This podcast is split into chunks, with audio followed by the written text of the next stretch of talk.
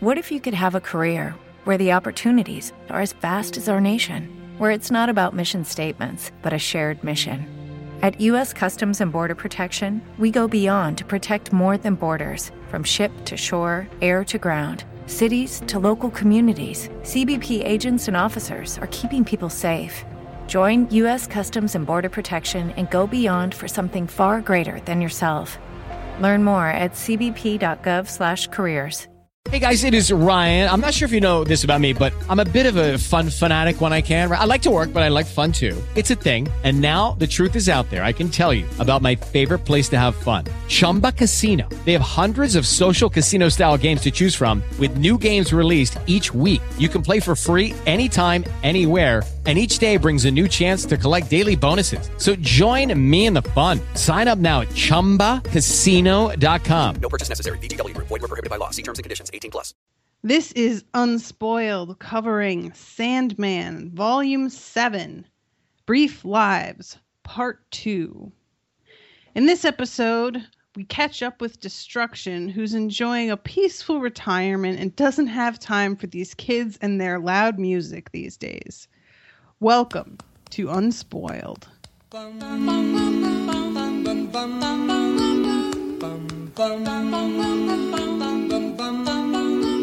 Mr. Sandman, bring me a dream. Make him the cutest that I've ever seen.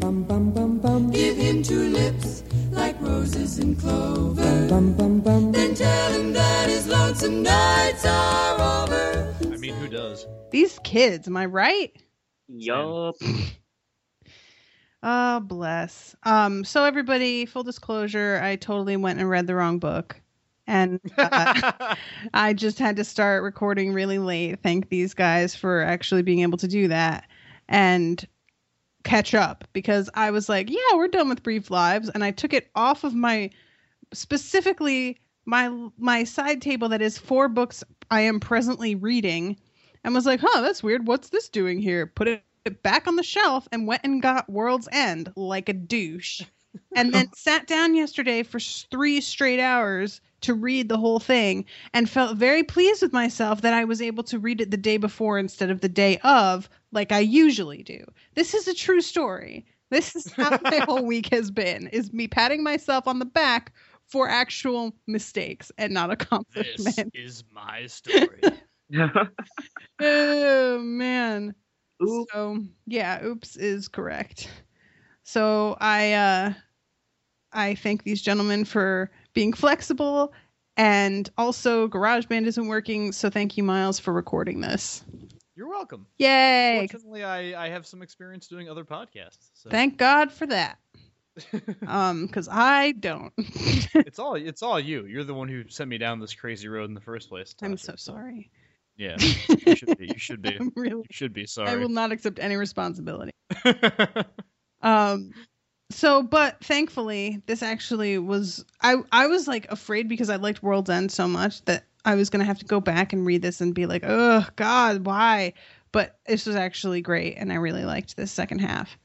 oh, cool. I'm pretty encouraged that you liked World's End a lot because it's one of the you know kind of interlude one shot pieces. It is sort of like there are parts where I was like, really? But I actually I liked it better than the one shots. Well, not all of them, but most of them. Um, I just felt like the story was overall more cohesive, and I, I just the way it was put together, I liked. Yeah, World Nice. End, which I guess we'll discuss next week, um, or next episode, is much more cohesive than Fables and Reflection, which we we discussed. It was kind of arbitrary the way the, that they bound everything there. Yeah, World's End has a definite structure going on. I think that he maybe learned from his mistakes. Maybe went Could back be. and was like, uh, yeah, I'm gonna not do it that way now. you know who doesn't learn from his mistakes? George R. R. Martin. Dream. I was gonna say Dream, but George R. R. Martin is also an appropriate response. Dr- Dream R. R. Martin. Dream R. R. Martin. Oh God, he the most emo writer ever. He kills every character. Like not even that, that- that's not an exaggeration. they are all dead, and there is no book, and it's very puzzling. No, Every that's really character has one POV chapter at the end of which they all die. It's like a whole book full of the prologue. You know what it is? Catelyn he um he wooed Catelyn Stark and she said no. So he killed at the Red Wedding. so he organized the red wedding. Is that what he said? That's basically it. She Yeah, said no. I liked it. of Rob saying no to the Frey girls. It was Yeah, Catelyn said no. Oh, I love it. and he just like destroyed everything. I just Like that was actually that was the doom of Valyria right there. Is that some some chick turned Dream down, and he's like, "Fuck you." No, it was Oh. da- it was Daenys the Dreamer. She was like, I, I have a Yeah. prophecy that my boy my my ex is gonna destroy everything. So I'm Oh gonna my say god, no. that the makes so much sense. that makes so much I'm sense because she's the dreamer. I'm doing it. Yes, do it. oh dear.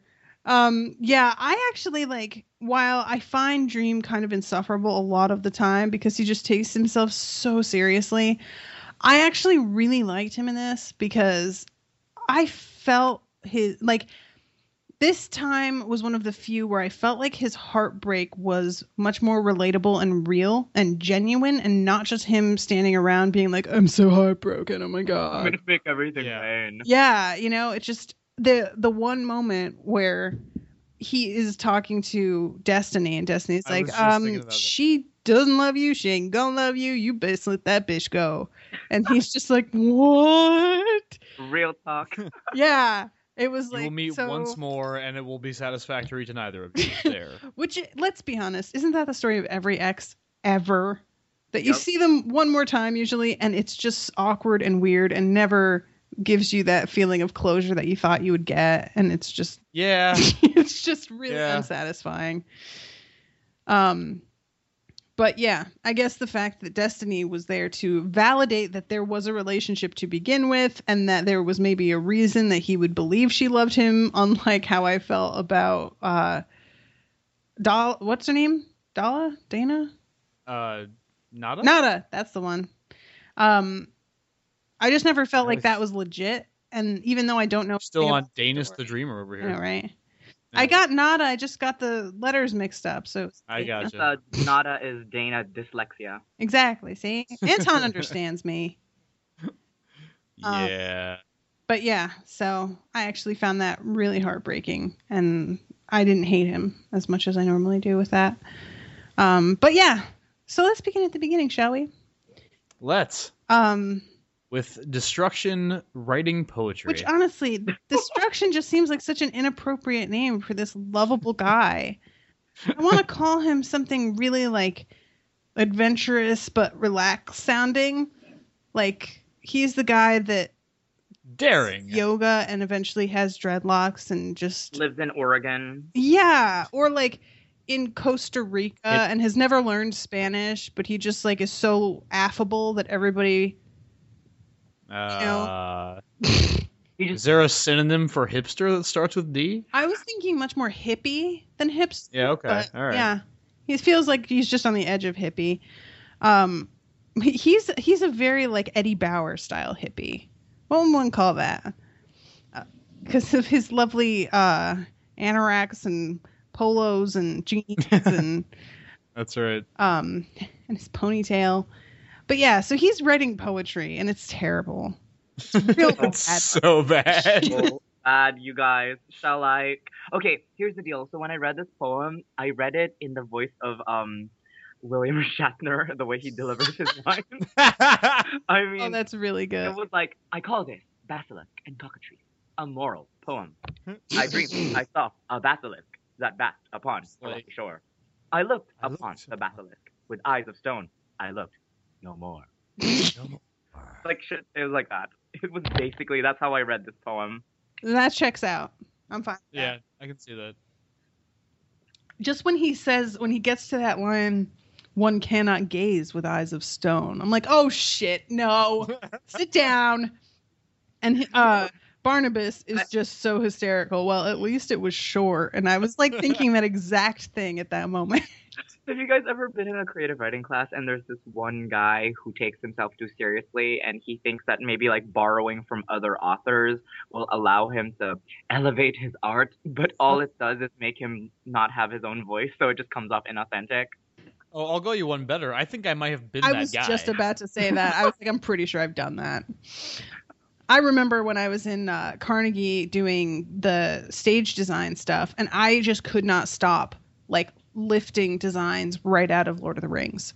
Like because that movie was so huge at the time, I thought it was so incredible, and I had like applied to be an intern at um, Weta workshops where they did all the models and everything, Wow, and I was obsessed with it. And as much as I could try and not make things look that way, once they were done, I was always like, shit, that's just like one of those elven palaces or like something every time. So yeah. I hate it when like I think I have this great idea for a story or a character and I tell it to a friend and they're like, "So like this story or this character?" and I'm like, That's what friends are Damn for. it. to yeah. remind us that we aren't that great. That's what I love about Barnabas. I mean, there was a guy in one of my creative writing classes. He was obsessed with the word convivial, and he kept Yeah. misusing it. And during like oh. Sharing circle, I just wanted to bang myself on the head until one day this this guy in our class finally was like, "You, dude, you're using convivial wrong." I, was was he heartbroken? he was got really defensive and the professor had to step in and kind of diffuse it a bit and then he was kind of just like um i don't think convi- like the professor was basically trying to say in the politest way possible that that you might yeah, want to your friends are right. You're wrong. Stop. or it's, it's the awkward usage of convivial is basically what he was saying and we kind of were just like oh my god awkward You keep on using that word. I do not think it means what you think it means. yeah, there's nothing. There's um, there is a friend of mine who is actually really creative and has some great ideas and words things really well, but occasionally we use words so wrong or use a word correctly except add an extra syllable in there so that I'm like I get what you're trying to say, but that's not a word. Um, and yeah, that can get real annoying. So, but yeah, this was just kind of endearing and adorable. And Barnabas and is just like, yeah, I'm over it. Let's go inside. i want a pet dog like barnabas i'm not a dog person by any means but if my dog could do this i'm keeping one I I can't What, deal. talk and critique your artwork. well, I'm just thinking about like Barnabas is like taking you down a peg all the time, and I'm like, I'm pretty sure my cat does that already. she reminds me constantly that I am unimportant to her in most ways. She's like, I'm I'm done with you, human. You are dismissed. well either barnabas or matthew if i had to have a pet animal Oh, Matthew's my favorite. Um, okay, so we go to Delirium and Dream, who is being such a dick. And he just straight up is like, Yeah, we're done. And she says, What? But you said you were going to come with me. And he's like, Yeah, we're causing damage and problems. And she says, I thought we were friends. And he says, Really? Because I thought we were family. I'm going back to my world. Bye. And she's just Hmm. standing there in the rain alone in the middle of nowhere in the saddest little like slumped shoulders. I see it's like that. Well, I'll be back in my realm then if you want me. If anyone wants me. Oh my god. I love that frame where it's like the glass shattering around her. Yes. Yeah. Ah. And Dream gets back to his place and Nuala's dancing around and he's just such a fucking grump. she's all happy and dancing and he just tells her stop that and i'm like dude you need to just stop Ugh. and then he tells lucien that he's going to go lock himself in his closet and play some fucking smiths or something. And he pulls up queen is dead album on repeat. You know what i imagine him listening to is uh dashboard confessional. Oh my god Aw. Dream would totally be the guy. We all think that he's listening to something a little bit more respectable, like the Smiths, but no, it's Dashboard. Dashboard. It's totally something way like more whiny. I love Dashboard Confessional's lyrics, but his voice just kills my heart. It's awful. It but- is I love that. ex- Uh... compared it to pulling someone's testicles and squeezing. Ah! Mm. That's what that's what the sound is. Mm. It's a great like uh, full page shot of the throne room, though. I really do like that. Yeah, that is really cool. There's a couple spots in here. There's that double page of the night sky with the stars that's gorgeous. Yeah. there. The art in this story arc, I think, is probably some of the best that's been in the whole series. Yeah. Jill Thompson, what? First of all, a woman. Second of all, Yay! Finally. distant artist. Thank you. It's not about, sometimes it's not always about gender. It's just be consistent. Yeah. Yes. I mean, honestly, like that's the I've noticed that we haven't had whoever that artist was that did those incredibly sketchy, and I don't mean sketchy as in like that way, but you know that way too. but you know, like it was just like they'd drawn it while they were driving on their steering wheel with a big pen, and then handed it to somebody. We're like, color this in. What? It was there was one particular illustration that Owen pointed out that it was like just a repeat of the first one except blown up. Um, oh yeah, I remember, that? What I'm talking about? Yeah, But anyway, I think it was in the Fables and Reflections portion. yeah, I think Yeah. you're right. Um, so he calls up Judy was boring. Hello. Then Judy discovered ChumbaCasino.com. It's my little escape. Now Judy's the life of the party. Oh, baby, Mama's bringing home the bacon. Whoa, take it easy, Judy. The Chumba life is for everybody. So go to ChumbaCasino.com and play over 100 casino style games. Join today and play for free for your chance to redeem some serious prizes. ChumbaCasino.com. No purchase necessary. Void where prohibited by law. 18 plus terms and conditions apply. See website for details. Okay, round two. Name something that's not boring. laundry? Ooh, a book club. Computer solitaire, huh? Ah, sorry, we were looking for Chumba Casino. That's right. ChumbaCasino.com has over 100 casino style games. Join today and play for free for your chance to redeem some serious prizes. ChumbaCasino.com. No purchase necessary. Void where prohibited by law. 18 plus terms and conditions apply. See website for details. on uh, Pharamond, who is very unconcerned that Ruby died. He's just like, well, I just try not to get too attached, and that seems to Fucking mortals, man. right. And Morpheus seems like genuinely like kind of jarred by that. Do you not regret Ruby's death? And he he's you know Pharamond's like, well, I don't get attached, and you, and I noticed that Morpheus doesn't actually answer the question. He just says, "I knew her, but briefly," and I was like, "Yeah, but so," and I was like, really enjoyed that little interaction. hmm Yeah, that's good. Um, so he hangs up, for lack of a better word, um, and we are given a uh, description of the throne room being in the heart of the dreaming, and that there are tons and tons of doors to find your way to the throne room, but that he can be very meticulous and go around and lock every single last one of them. Um, and then he starts to conjure and create, and he creates this desert, and the moon rises and he's walking there's ghost cats and the city and then we see bast and uh i had forgotten all about how she said that she knew where his brother was Yeah. and yeah. i was so appreciative that she was just like i dude i was lying come on catch up dude My bad. And she- him- Although, uh, did you get the impression that she uh?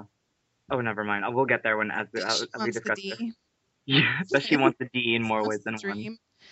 Yeah. she wants all seven d's uh, oh, get it all seven inches.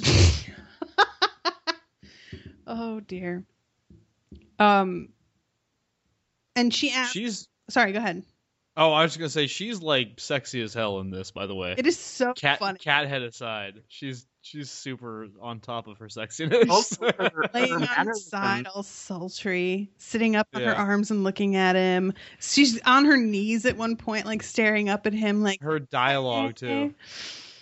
Uh, Her dialogue's great for that. yes and she asks him why were we never lovers and he says perhaps you know me too well my lady and i'm like maybe he's just not into cat heads but then he has a cat head later himself so that's right. i guess it doesn't really matter in the end I, I got the impression that they had been before, but I guess they're just really good friends. yeah i mean it, i think there's definitely a vibe like they had been um hmm and that she is totally down to just be friends with benny's and he's like i'm done with that.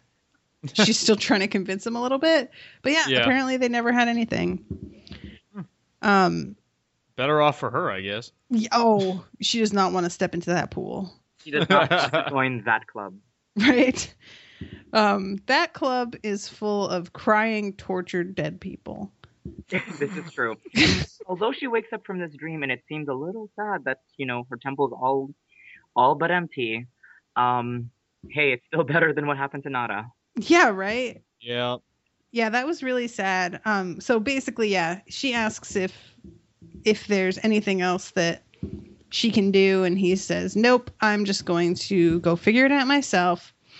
And um, he starts to turn into Catface and pets her head, which I thought was kind of adorable. And then she wakes up in her kind of shambles of a temple, eats a mouse that doesn't even taste good, and she gets one prayer from a woman whose cat got hit by a car, and she sends the cat a quick, easy death. Um, and it just says she's beginning to be scared of dreams. Bast is getting old, and she doesn't really remember. Yeah, she doesn't remember talking to Morpheus. Yeah, that was sad. I Mm-hmm. do like the idea, though, that you know God's age and whatnot. Yeah, yeah. It's one of the one of his consistent. Um, Yeah, it's an American uh, Strength. god, and I actually like the same. It's also the same concept that they had in Fables with by Bill Willingham, with the whole like, um, all these fables that we believe in, like uh, Aladdin and Cinderella, they lose their power if people don't believe in them anymore. So, uh, thanks to Disney, the more popular ones have power. Right? That's right. But uh, Yeah, nobody that was- remembers who Baba Yaga is anymore. She's like, I my my uh my teacup is falling apart. People need to believe. I love Baba Yeah. Yaga too. That Japanese pantheon needs to take on more of American pop culture, huh? Yeah, Save some shit. it's Pokemon, man. Pokemon Pikachu is a god. and Marilyn Monroe. And Marilyn Monroe, she speaks Japanese now. Um, so we go to Merv the Pumpkinhead, who is probably my favorite other than Matt. And uh, he is doing it looks like he's like putting plaster up on a wall, but I don't know what he's doing.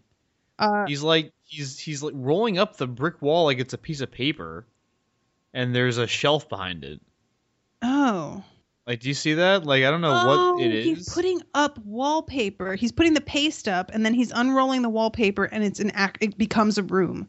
Yeah. Yeah. He puts the wallpaper up. Okay, I was. I not like how that's how they at do renovations in the in the in the Library of Dreams. And he's all complaining that this is so much hard work. You're fucking pasting paper on the wall, yeah, dude. Chill Like, out. now you have to take the bricks down.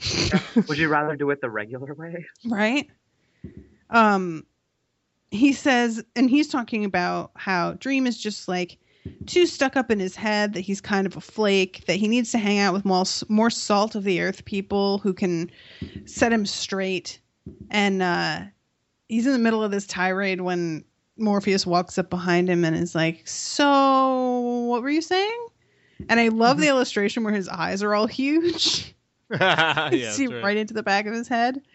So his eyes are so huge, and that cigarette is just like still there in his mouth, and his mouth kind of like sucks it in. It's like, Oops. It must have been a bad drag. I totally think he's right though. Like Oh yeah, no, absolutely. Obviously, when Dream goes and talks to Destruction later, and Destruction's like, "You've changed," it's because of all of the people that he's met who have told him, "Get the fuck over yourself," multiple times. And and he still won't admit to being a different person. Like Dr- Destruction says so, and Orpheus says so. because it, that would mean that he is admitting that other people have any influence on him. right. But he's a, he's a solo man. He's an island that nothing can touch, and anything that happens is his own choice and doing, and nobody can influence him. Or uh, it's just- come on, Ugh. dude. He's just got such a high opinion of himself, and he seems to think that the only way to be strong is to be alone, and it's just hurting nobody but himself. yep. We all have a friend like this, don't we? At least one. at least one, and if you can't remember which one it is, it might be you. That's right. Yeah. Yeah. if you're listening you to can't this. think of the friend in your group who is this guy. You're that guy. um, so Merv uh, pardons himself and leaves, and He's like, ah, no, I was just kidding. Just kidding around, boss. Just, uh, I'm out. oh my god, he's so awkward.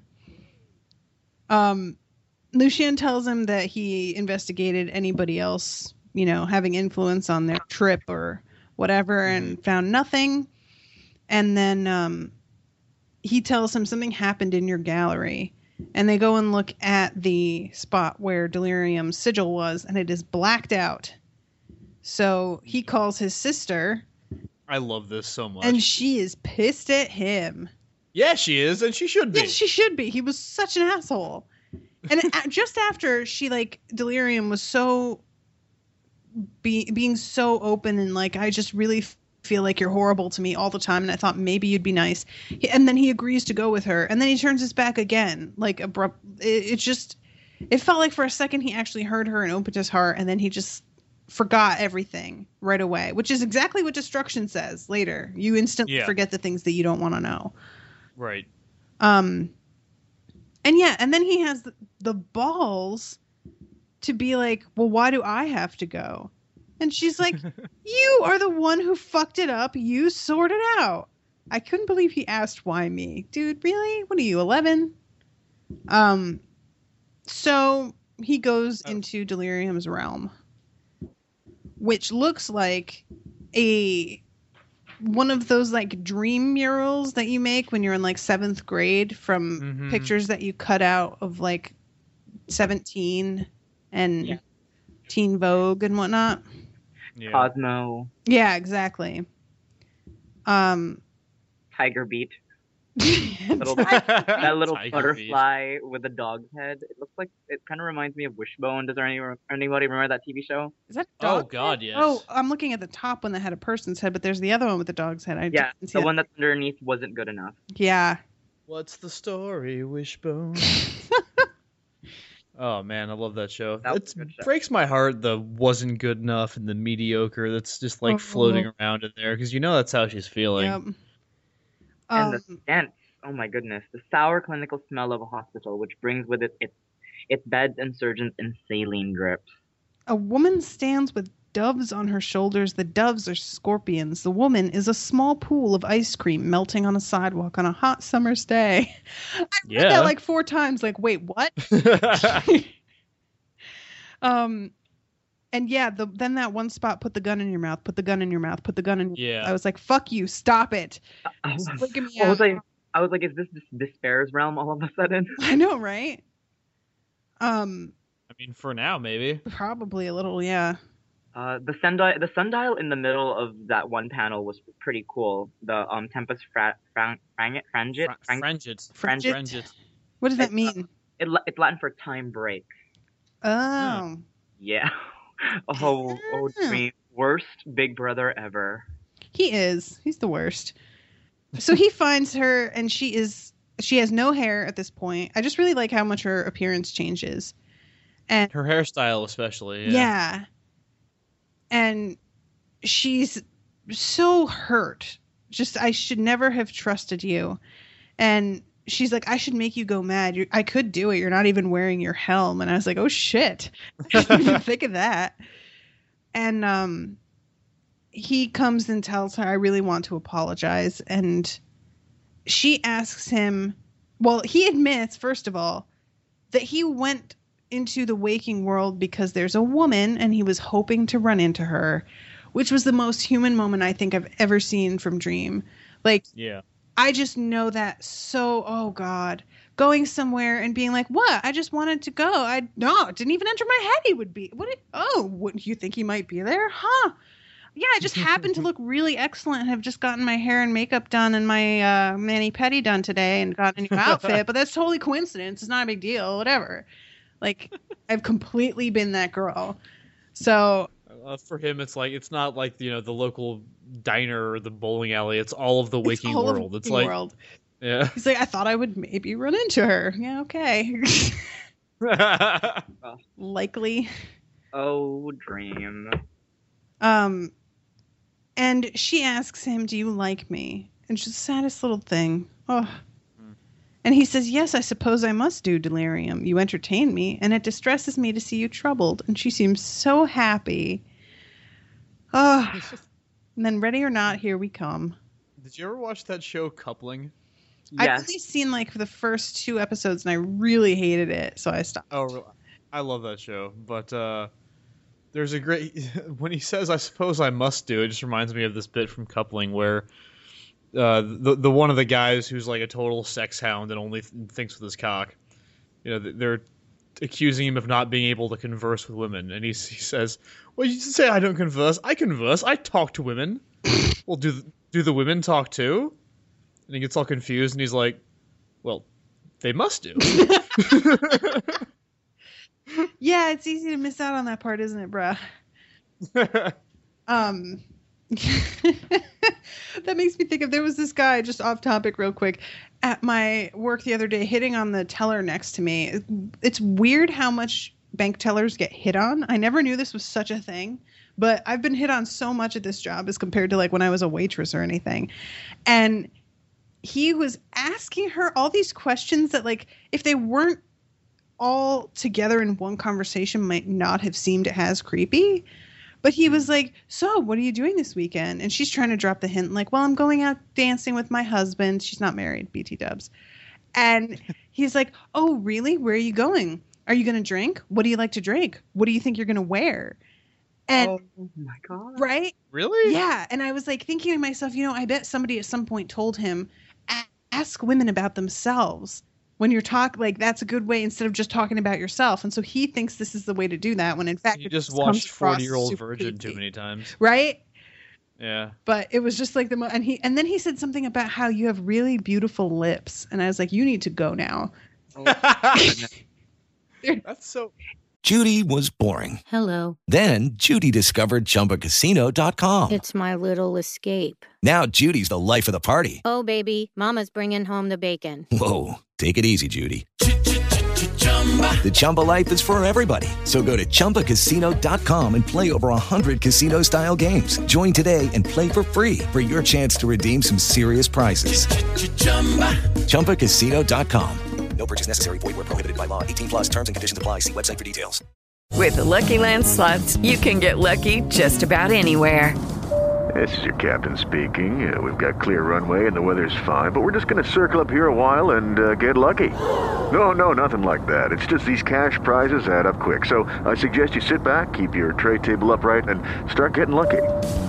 Play for free at LuckyLandSlots.com. Are you feeling lucky? No purchase necessary. Void where prohibited by law. 18 plus terms and conditions apply. See website for details. It's, I mean, it's I'll failed. admit. There, Sorry, go ahead, Mel.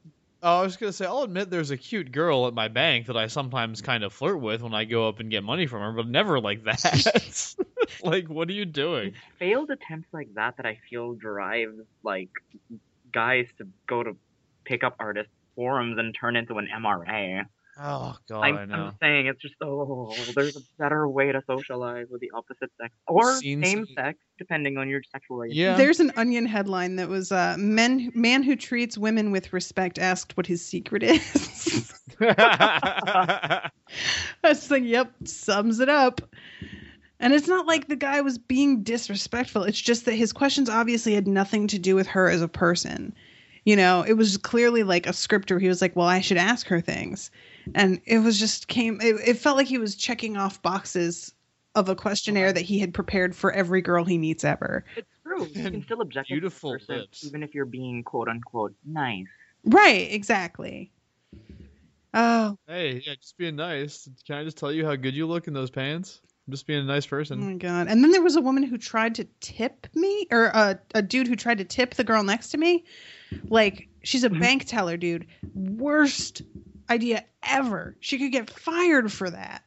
And he's like mm-hmm. trying to get her to take this twenty dollar bill out of the cash out that he just had gotten of like a couple hundred bucks. And she was like, "No, I can't." And she's pushing it back to him, and he's like, "No, take it, take it." And she finally had to be like, "No, really, I can't." And finally, he took it, and he like shuffled out of there all awkward. And she turns and looks at me like, "What the fuck?" And I'm like, "I don't know." And it's like cameras rolling. I mean, really? Exactly. Like I'm sure if they looked at the camera, they could have seen that he handed it back to her. Like if she if she had decided to take it, but she's not stupid. She would never do something like that. And I just don't know what sane person thinks they have to tip their bank teller. Like what exactly do you think this is? But whatever. Anyway, people are weird Anyway. in summary. People are, are weird. Anyway, was there any chocolate? not enough. Not ever. Um, Destruction is weird. yeah, Destruction's gone shopping. He's gone down to the uh, local farmers market and gotten some f- some seasonal produce. and uh, Barnabas is just like, dude, you never cook. What are you fucking doing? And he's like, but cooking is such a fine art. And he's like, yeah, but you never still. And he's just like, let me do it. Just shut up. I just love how like he's just determined to try everything, and Barnabas keeps being like, "This isn't something you're good. Why do you keep? What about that stack of marble outside with holes in it?" That thing is a sculpture. And what of? And yeah, and you saw it, right? Like, it looks like he was trying to carve Ishtar. or despair. or despair. Maybe it's like Ishtar if he if he forgot how long her legs are. He was like, "Oops, I guess it's just from the knees up." He's like, it's it's been uh, a thousand years. I forgot what she looks like. I love Barnabas. I have no desire to ruin a perfectly good piece of marble. Dogs have more sense. Don't make fools of ourselves like you do. Oh yes, you do, doggies. you run around in circles until you throw up. or uh, or doggies, remember your favorite friend, the laser pointer?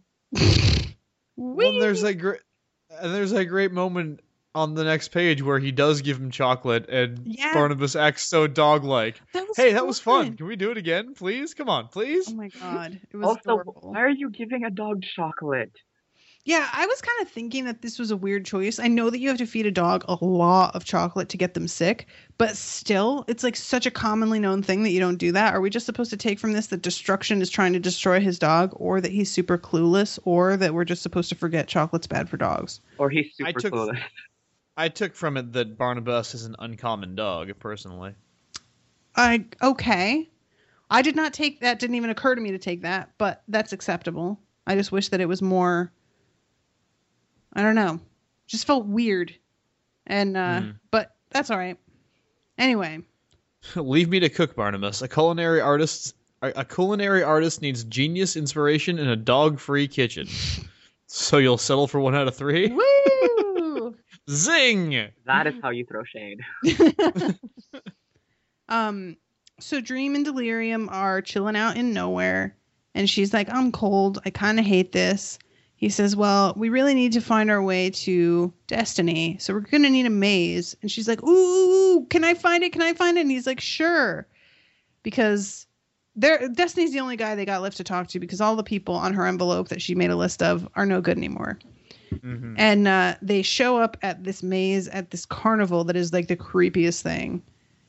Um, Really? it's just I just hate like the whole carnival. Uh, what's the name? Circus thing really freaks me out. And Hmm.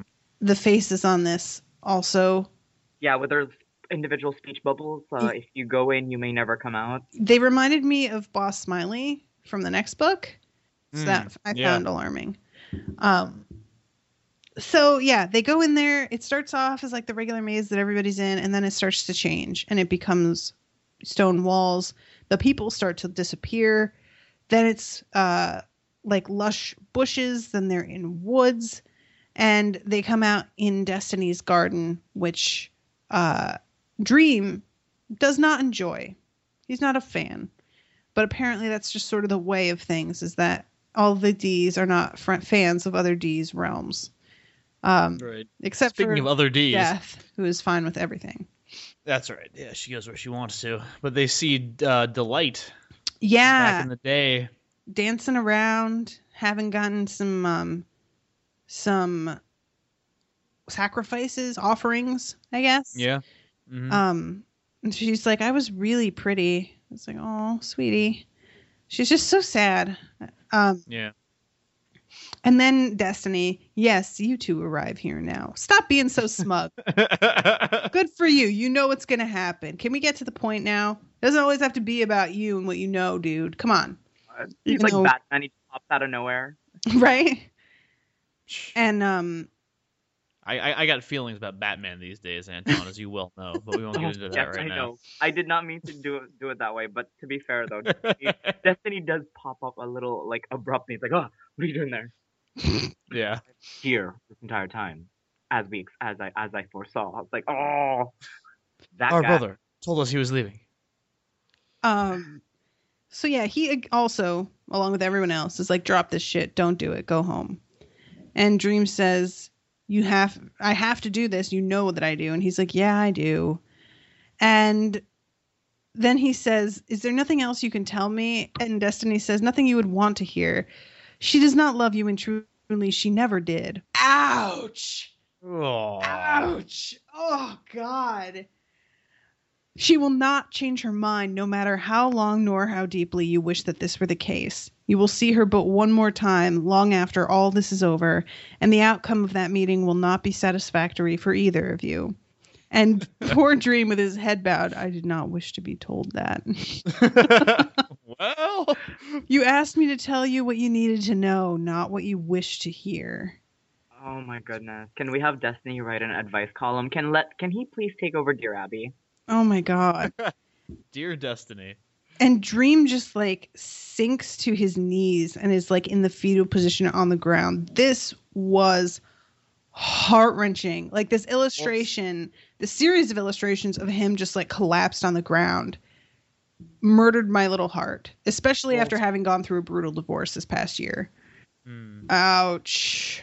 But he doesn't he correct me if I'm wrong, but he doesn't sink to the ground until he hears till Destiny reminds him about Orpheus, right? It it he doesn't, but I really feel like it's just I feel like the first thing that Destiny tells him was really like Gut punch. is the reason why he's doing this now and that being reminded, oh hey, you gotta go talk to Orpheus, have fun with that, was just mm-hmm. kind of the final blow that he was like, I just can't take this anymore. But I feel like this was much more to me about his heartbreak and being told That's probably she just true. never loved you, which is just the harshest thing. That's probably true. Have you ever watched When I- Harry Met Sally? Yeah.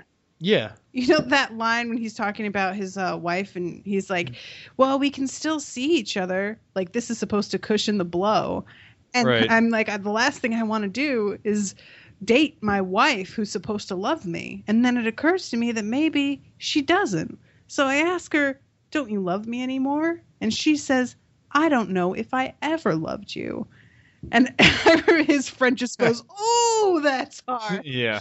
Yeah. was like that really it reminded me of that. I was like, dude, Destiny, are you like uh Billy what's his face? Crystal. That's the one. Destiny is That's the Billy. Crystal. Perfect casting for the Sandman movie my right God. I there. think Billy, so. Billy Crystal as Destiny. Um and yeah.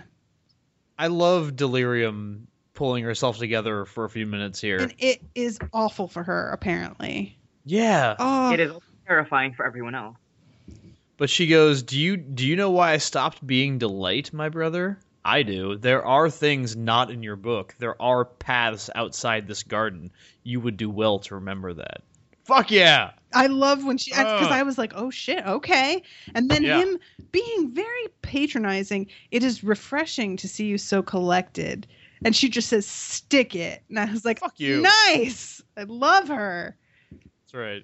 Um, Dis- coins have two sides. Destruction told us that when he told us he was leaving, but I knew it already. You did too. hmm Um, yeah, so she has to like pull Dream up to his feet because he's just falling apart over here.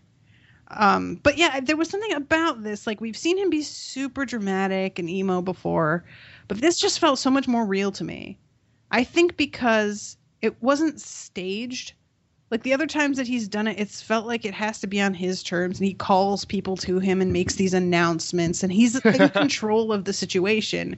And here he just wasn't, and he was sort of at the whim of someone else, and that was way more real, you know? Yeah, I, I, I actually, I'm coming around to what you're saying about the collapse being really about the heartbreak because I'm just thinking about it now. It's like someone who you know for a fact you can trust them what they say. Yeah, exactly. You know, it's like Destiny knows whether or not she loved you or not. She didn't. hmm It's like, oh, Yeah, it's one thing to be able to be like, well, what went wrong? But to hear, like, Right. no, it was a lie from the beginning. Just like, oh, like it was never gonna work out. I just lived was- in a fantasy. It was in my book. Not gonna happen. it was, oh man. Um, so Destiny is looking at the past, and uh, although for him it's now, and the family is gathered around a table with Destruction telling all of them that he's leaving, and all of their varied reactions. Um, Dream blusters. Yes. and Delirium just looks really pissed. Uh, Desire is smirking. Huh? Delirium looks terrifying in that illustration of her from like 300 years ago. She looks like an old that- lady. She does, and then the way she's just holding that, she she imagines if Cersei survives the series to grow to old age. That's how I imagine. I was gonna. God. I was actually gonna say it looks like what happens if young Cersei had like, you know, because of the way she's dressed. If like Cersei had gone through her entire character arc at like age twelve, Oh my god. Oh my gosh. Oh, it's like already a drunk by thirteen. Like, Um, she's a child actress. And we go through uh the Dream King is returning in triumph of a kind from a far galaxy, tired beyond reckoning and tried beyond all endurance. His triumph is short lived. From the darkness, old voices call to him, and he awakes in a glass prison in a deep cellar. So when he got trapped in the first volume, it was him returning from something. Which I'm not he sure that was we know what that is yet. Do we? Am I missing it, or do we not know? not Oh. not that I recall. Okay. It's actually it's it's not a spoiler because uh that's what the current Sandman in um uh series is. Like there's a new Sandman Oh. series out. It's just exploring what happened to Dream that led him to get imprisoned so easily. Oh, okay. No, I'm yeah. appar- I was gonna say because he's. We know now that he was weak when he was captured. That he was really beyond endurance. Um, Like how people usually feel about his personality being beyond endurance. That was how he physically felt. beyond endurance the M- the morpheus story um, okay so then we see um, death being a mortal for a day which we had heard was a rumor and morpheus had never actually asked her if it was true Oh yeah, that's right. apparently it is Lucky Land Casino asking people what's the weirdest place you've gotten lucky? Lucky? In line at the deli, I guess? Aha, in my dentist's office. More than once, actually. Do I have to say? Yes, you do. In the car before my kids' PTA meeting. Really? Yes. Excuse me, what's the weirdest place you've gotten lucky? I never win and tell. Well, there you have it. You can get lucky anywhere playing at LuckyLandSlots.com. Play for free right now. Are you feeling lucky? No purchase necessary. Void where prohibited by law. 18 plus. Terms and conditions apply. See website for details. With Lucky Land slots, you can get lucky just about anywhere. Dearly beloved, we are gathered here today to. Has anyone seen the bride and groom? Sorry, sorry, we're here. We were getting lucky in the limo and we lost track of time. No, Lucky Land Casino, with cash prizes that add up quicker than a guest registry. In that case, I pronounce you lucky. Play for free at LuckyLandSlots.com. Daily bonuses are waiting. No purchase necessary. Void where prohibited by law. 18 plus. Terms and conditions apply. See website for details. and uh, she is Yangtze River, China, right? Yes. At the geography. Sorry, everybody around the world. It's okay, and also it's, name. it's during a particularly tumultuous time period, which I appreciate because oh, okay, Death, you're gonna spend your one time as a mortal around the time that there's a lot of genocide going on around this time period. Cool. I mean, yeah, I guess if she's trying to be mortal uh, in order to appreciate what it is like to live and die, no better time than to be somewhere where everybody is dying. But yeah. Um so then there is this one, the Corinthian. Is Yep. he being punished by Morpheus after that little uh serial convention? Because that's what this I, I took it to be but i am unsure if this I I don't know. like it might be that he is being created also but it's like everything is all white including Well, thro- morpheus That's what throws me off is Dream being all white. It's Yeah. like that's, that's what makes me feel like this is a different, an earlier period. um But I'm not sure. No, because he doesn't he doesn't torture him after he after the serial convention. He just he destroys him. Yeah, and and you I do mean, he- in a flashback, the Corinthian did show up with um Dream when he met destruction in like was it the during the 1700s? Yeah, something like that. i just thought because we see his skull later that maybe this was him just like destroying him and then But I mean, doesn't he just waste? Doesn't he? Doesn't he waste him like right then and there in the convention though? Like, doesn't he I- pick up his skull? I see. I thought that maybe if he did that, he could. He was just like transporting him. Like I'm gonna put Hmm. you into this convenient little box, but we are gonna talk later. You know? but I don't know. Yeah, I don't know what this is. Um. So then Destiny reads. It was late afternoon when they reached the island. And then we go to it was late afternoon when they reached the island, and the warm air smelled of pine needles and the sea. So turns out that this oracle is Morpheus's son, Orpheus. And uh, one of the guards meets them and is like, The fuck are you doing here? And in general, unwilling to believe that they just walked because there's no way. I love this sequence. How did you get up here? We walked. You could not have walked here. Nevertheless, we walked. and then Delirium's like, but I'm a really good driver. Delirium's little inserts here are so funny. yeah. Um, when she's talking about flavors of ice cream, and one of them was like telephone. Oh, That's right. What's Chicken a false move? Is it very is it very different from a real one? And this guy is just ignoring her instead of being like, "What's with this girl?" He's just like, "Let's just pretend she's not here." Green Mouse ice cream was the worst. Um, so when Morpheus speaks, apparently some of them hear Greek, some of them hear English, which is fun. Makes sense. And uh, he goes and sees his son, but we don't see the conversation. We just see Delirium sitting outside, eating cherries and playing with the pits. And uh, she's reading. uh, She says, "Elf Lord Ivy, Vinegar Toad, Virgin Pilgrim, Kangaroo." okay.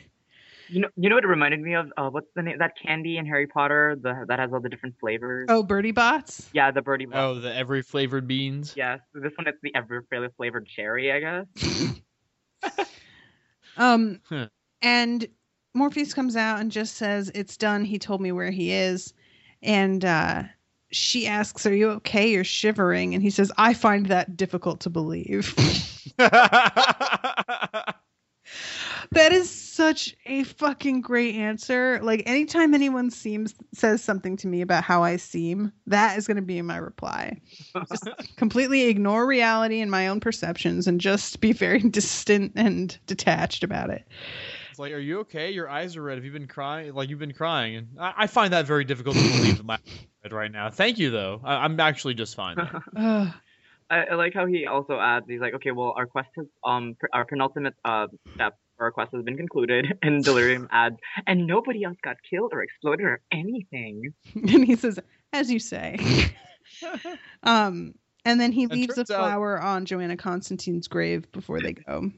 yeah. Turns out that the place Destruction's hiding out is like across the It's water. right there. It's the, in the next Yeah. island. They're like, oh Yeah. yeah. this guy who does really bad art and sculptures and stuff. Yeah, we we kind of we kind of he, he he moved here a couple of weeks ago. I want to imagine that he's been like making these terrible sculptures and donating them to these guys for their temple, and they're like, "Oh, thanks." Throwing them in the ocean. There's just these really awkward half-made statues all over the place. He's been cooking Um, meals, and they're all like, yeah, your couscous is so good. oh yeah. Apparently, he's also been playing flamenco guitar. So, you know. Oh my gosh, no wonder they can't sleep. Right. Um, so they get rowed across, and I have to say I enjoy that we don't actually see any of the discussion between him and Orpheus. Like we don't see the reunion or anything, and I like that because I just really couldn't be bothered. And then we go up the hill and meet Barnabas, and there is destruction with his black silhouette and glowing eyes, looking all threatening, except that he's like super nice. yep. And he's like, would you like a home cooked meal? Um, and he tells Delirium that she's pretty as ever and that she's grown. And he tells Dream, "You've grown too." And Dream says, "I find that hard to believe." it's not likely. and then he says, "You must have traveled a long way. I've made dinner. Come on in." And uh, to my eternal frustration, nobody seems to be eating anything that this man has cooked. I'm so glad that I'm not the only one because I'm like, motherfuckers, eat what he made you. Look at all of that. It looks glorious. There's It wine, looks so good. fresh bread, there's fruit and But is it really? But is it? Dolmades.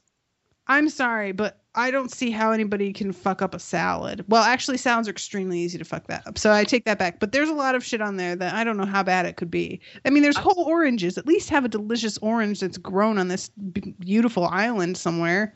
And surely he didn't fuck up the wine. Although knowing destruction and how he messed up poetry, culture. He's like, you know what would make this wine really good? Some of these Kool Aid packets. Mm. like those. Uh, apparently, it's a thing that the Real Housewives of New Jersey endorse: putting uh, putting Coke and and cubes of ice in your wine. Yeah. Sounds very New Jersey and therefore disgusting. Oh, you know what I did by accident one time though? When uh, Owen and I were on our little vacation, we had we didn't have the best time. Things went very wrong, and um, we decided to drown our sorrows the first night we were there and go out to karaoke. And I it was really loud in there because of the singing, and I ordered. I wanted a diet coke in one glass and a Malibu and pineapple in the other. But she misheard me and put Diet Coke, Malibu, and pineapple into one glass. and at the oh, time, no. I was like, oh shit. But then I tasted it. That shit was good. I was Yeah? shocked. Yes. So, all you kids out there, if you want to be cool like me, have a mistake drink. And it's pretty good. And If you want to be cool like me, go through a whole bottle of whiskey in one night. Miles, I've been meaning to talk to you about that, dude. Seriously. You need to you need to get some help. I'm just kidding. It usually takes me two or three. No, I'm just kidding. It was, it was, you know, it was two or three days. Um, so giant table of food that everybody's ignoring like jerks. Seriously, just it bothers me so much throughout the. I'm like, he keeps eating and keeps keeps offering you shit. Yes, and he made Like, try some of the fucking meatballs. Baklava is a pain in the ass. You make somebody makes you baklava, that means they love you. That's what that means. That's right. That's or right. it means that destruction really, really messed it up. Or that, but you know, I'm gonna I'm going to err on the side of it being mediocre baklava. Not great, but you know, like yeah, I'm not gonna turn my nose up at baklava. As long as he followed like the recipe. I mean, he, he should have probably followed some more recipes when it comes to his poetry and sculpture. frankly, Let me So- get that poetry recipe real quick. why don't you try reading from the instructions first? he could he does Mad Libs poetry the first like several decades that he's by himself. Finally catches on. I would love to see Every description for open mic. Just singing about basilisks and cockatrices.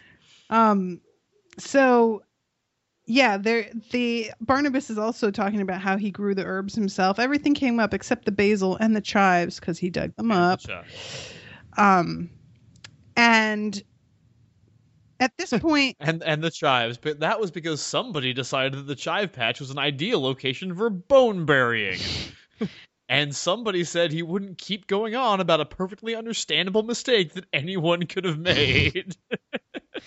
listen, I'm pretty protective of my herbs. I would be pretty pissed too. I'd find that hard to let go. I just love that exchange so much. Um, and then Dream, like the eternal douche he is, is saying, "I would really rather you made Barnabas leave the room." Like, really, dude?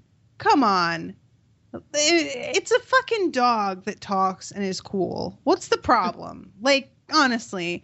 And she, Delirium, is talking to him, and he's sort of like teasing her about being kind of a weirdo and not very smart. And she's like, ah, yes, I like he must have you. Grown. Yeah, he must have grown on a particularly penetrating and incisive branch of the family tree. And that picture of Morpheus with his hand on his forehead is so great. Like I am actually right now with my phone going to take a picture of that and I'm going to post that after any of the terrible comments that I see on Facebook that make no sense and are ignorant and stupid. It's going to be Morpheus all the way. Murphy's Law. Her Murphy's Law, yeah. picture taken. Okay. So they basically he wants to know like what did you think was going to happen by coming here?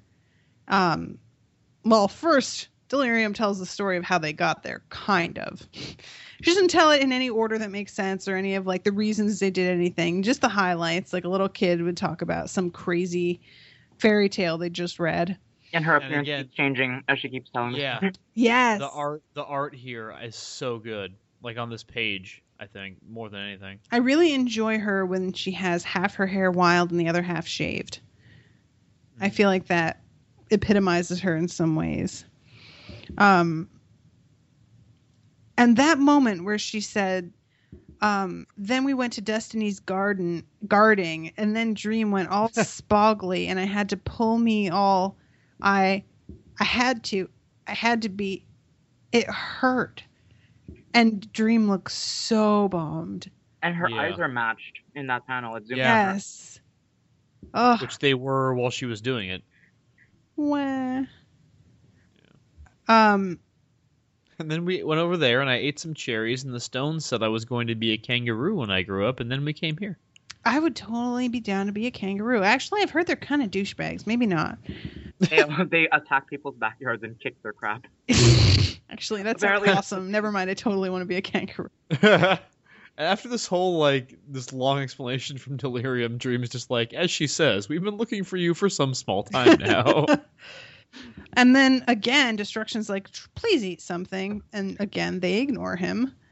Um, and they talk about despair and the fact that she took on the mantle of somebody else. She said when she first became Desire's twin. I don't know about this. I'm very interested.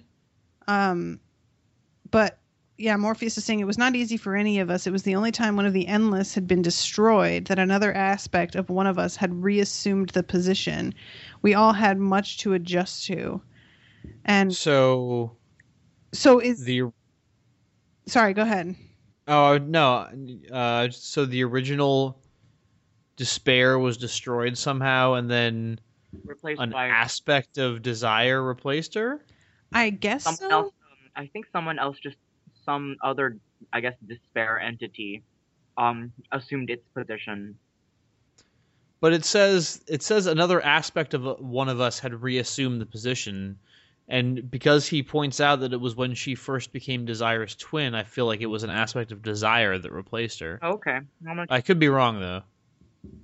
um yeah i this like for a second what i thought they were saying was that she had had to become despair when he left but then we had seen the flashback with the two of them together so that's not it um so yeah this is something that's really what he says is i eventually chose the course of action where he wouldn't have to um, have another person take up the mantle for him that he was just going to end destruction as one of the endless altogether by taking the sigil and everything.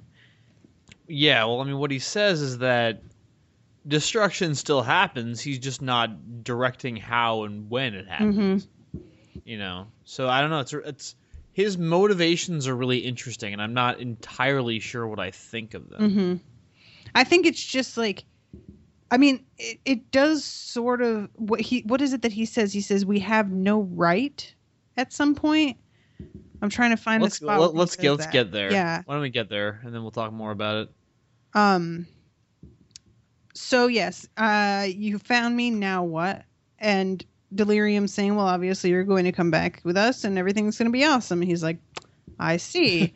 and you, Morpheus, and he says, "I wish to, uh, because our sister desired company. Later, it became a matter of honor." Um, and then he was unhappy that she had died for nothing. And uh, Destruction points out that 300 years ago, you would have said she was simply mortal and would have died later had she not died then. And Morpheus, I doubt I have changed that much. Whatever you say. He's the worst. And meanwhile, Destruction's And he- feeding meatballs to Barnabas because nobody else is eating meat. Who the fuck turns down meatballs? What kind of dicks. crazy monsters are these people? Seriously. I suppose I had vaguely hoped that you had changed, my brother, that you'd noticed that there were other people in the world. Fat chance. Burn. Um. So yes, this is when he says, "I'm sure it's still there." He's talking about his realm in its fashion. People and things are still created, still exist, are still destroyed. They tear down and they build. Things still change. The only difference is that no one's running it anymore. Um. he says it's nothing to do with me any longer it's theirs they can make their own destruction it's not my responsibility and it's not my fault and uh they had talked about the fact that things have to be destroyed in order to be created and The two sided coin discussion. yeah. Yes. Um. So I set up certain mechanisms when I left my realm for the last time. If there's a scrying pool, it tells me if anyone's looking for me. And there are also certain automatic functions that I set in place just before I left to impede anyone who might actually try to come after me. And Morpheus is like, um, they wouldn't happen to knock down brick walls and blow up people's ovens. and he's like, "Mm, maybe. Mm, Sorry, but you know, shit happens. Uh, you're uh, well. I mean, true to being the avatar or former avatar of destruction. Of course, his alarm is gonna wreck some shit. Right? Yeah. Um, Uh, my alarm wrecks all my shit. Yeah, right. So then he says, How did you find me in the end? And Dream says, I spoke to my son. And he's like, Oh, really? Just to find me? I'm flattered. Um, I love it. He says, uh, the last time I saw him, he reminded me of you, a romantic fool, self pitying, but with a certain amount of personal charm. bless him. Um, and then they have a conversation where Dream's like trying to blame him for sending him on his little quest, on Orpheus on his little quest. Mm-hmm. Yeah. Um, this. Oh, oh, and we must mention, too, that Delirium hates coffee. Hates Greek coffee anyway. Well, yeah. Um so let's see. He was a child. He did not know what he wanted. It's something he has since had time to regret, which is just not fair. There's so many Yeah. things that we have all since had time to regret, and that doesn't mean somebody else is to be blamed for them now, does it? That's right. But you know, whatever. He's feeling protective of his son and wants to blame somebody and doesn't want to admit that he's the worst father that ever lived or the worst father that never lived. The worst. The the worst- worst never was. Yes. The worst father that always lived. Um He goes into that a little bit here. He says that as the universe came into being, destiny came with it. Before the first living thing came into existence, our sister was there waiting. And then Dream says, and when the first living thing awoke to life, I was also there. you tell me nothing new. He's like, oh, I'm trying." I'm getting there. and this is when they go outside with that gorgeous two-page spread of the night sky. That That's a amazing. great image. This Beautiful. looks like an entirely different artist. Like it looks like it's done with watercolors or something. It's really beautifully I done. mean, I'm sure she's um she has access to different medium, but it does look like Yeah. a children's book panel. You know, For sure. That's exactly what I thought that it looked like a children's book. I love the crappy statue is still there. Yes. Outside the house. Just being real awkward up in the background. Um And then this this everything he says here is so fucking depressing. Like I in in a way I have like I love destruction because you know, because of who he is and the fact that he had the balls to be like, "No, I'm not doing this anymore just because I've always done this forever." mhm. you know. But on the other hand, the speech that he's talking about, when he talks about how it's not his responsibility, not his fault anymore, it just feels very much like putting your head in the sand and running away. Mhm. You know, I don't know if I'm misreading that, but this whole speech he has, I can pretend that things last. I can pretend that lives last longer than moments. Gods come and gods go, mortals flicker and flash and fade. Worlds don't last, and stars and galaxies are transient, fleeting things that twinkle like fireflies and vanish into cold dust. But I can pretend. Yeah, I think well, I mean, it's what um Delirium says a minute later is not knowing everything is all that makes it okay sometimes. Yeah, And that's sort of the that's a great line. I think there's a line in another book where they're talking about destiny and that we have to just pretend that things are within our control or else die of despair. Mhm. Um, which, if you believe in destiny, I mean, what else is the? If there's no free will, then what's the point? And if you think what's the point, then why bother? Like, Right. it it is ultimately, if you believe in destiny, a very depressing thought. I don't believe in destiny personally. I think that things. he believes in Unita. I don't think he does. I think he's given You're up on book. me. You're in his book. He's way too smug, and he's heard me say so, and he's just like, "Fuck that bitch." um, but yeah, I just I feel like I understand what you mean about hiding his head, but I also think that it's him being like, "Well, if we're all gonna pretend that we don't know everything." I'm gonna really fucking pretend. Why should I bother playing this role instead of just Yeah. doing what I want to do? Which to me, like, it's kind of hiding his head, but it's also facing up to it. In, a- Well, yeah, that's what I mean. I can't. I can't I can't decide if it's courageous or cowardly. I think it's courageous. I also like the fact that you know, since he brought up the fact that we are two sides of of of two, uh, of, you know, there are more to our aspects than just what they're explicitly stated. So I like how instead of being continuing this active role of being the avatar of destruction, he's trying out creating things for a change. hmm That's true. I hadn't thought Yeah, about the fact good that he's creating, But which is even though adorable. you know he yes medi- mediocre poetry and sculpting possibly cooking but hey you know at least gotta give him uh, give him points for trying That's true. I don't know how I missed that, but thank you, Anton. Because yeah, Yeah. obviously he's like spending all of his time doing creative stuff because he had not done that at all before. Ever. That's right, and that explains why he's so bad at it too. Right? Yeah. Um. So maybe that meal wasn't very good, but still, you be polite, damn it. Um. Eat your fucking dolmades. and this is when he says the endless are merely patterns uh, they're ideas wave functions repeating motifs echoes of darkness and nothing more we have no right to play with their lives to order their dreams and their desires and even our existences are brief and bounded none of us will last longer than this version of the universe and i Except death. maybe he says so we Maybe. suppose Yeah. um which i think uh, like the, i think that it is courageous. I think that it's them trying to pretend that there is some order in this chaos by taking on these aspects and acting like there's things within their control. And he's like it's not. It happens yes but it will continue Right. to happen whether we're here or not. And i'm not going to pretend to be in control of this anymore which i think, think- is kind of awesome. I, I agree, and I think actually that's that that's kind of what really does it for me in the end is this idea that because I felt this way. I know probably we all have. uh, You know, is that when he says um, when he's talking about his conversation with death, and he you know he, he says, uh, "Why does it seem like none of us, endless or mortal, ghost or god, knows what we're doing?"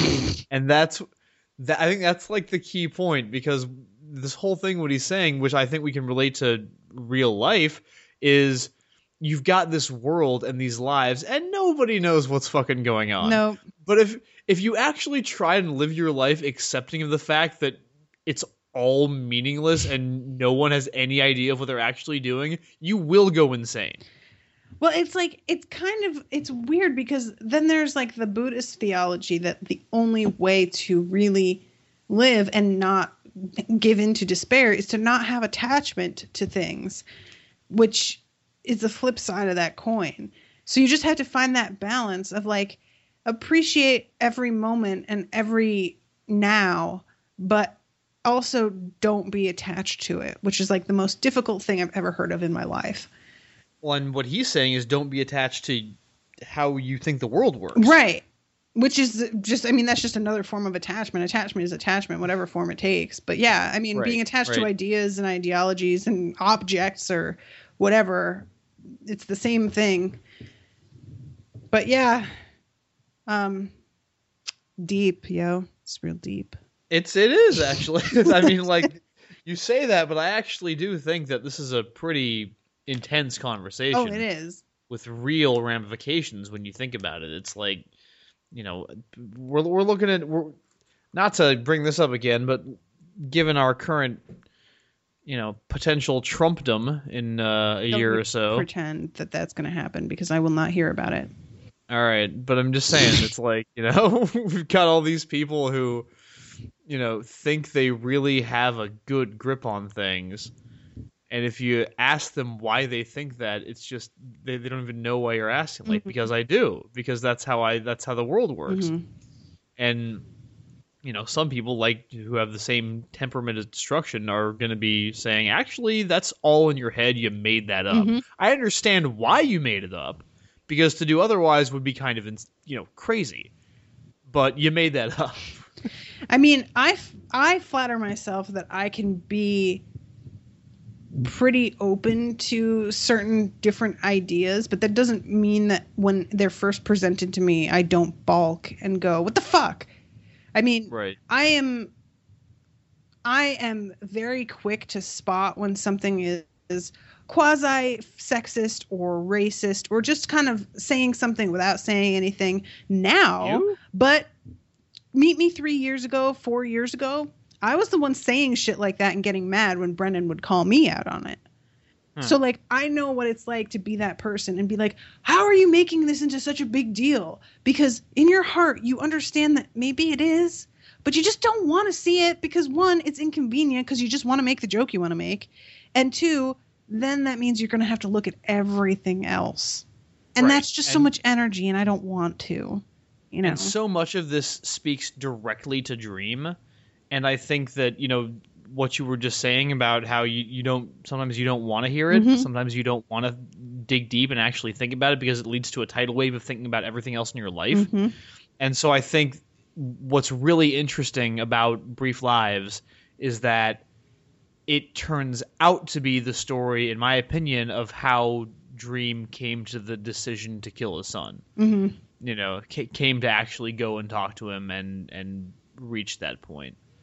Um, anyway, so th- this this is a vital conversation for that to happen. I think.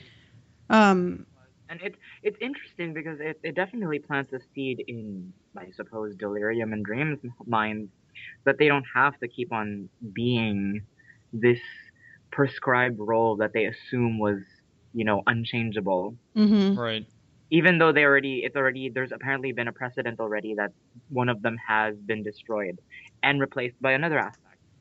And Delirium, of course, has changed. Yes, she's changed. She's never, she has, she didn't stay the same. So that's And she says change again like she does in the beginning of the volume with the homeless Oh, that's lady. right. Oh yeah.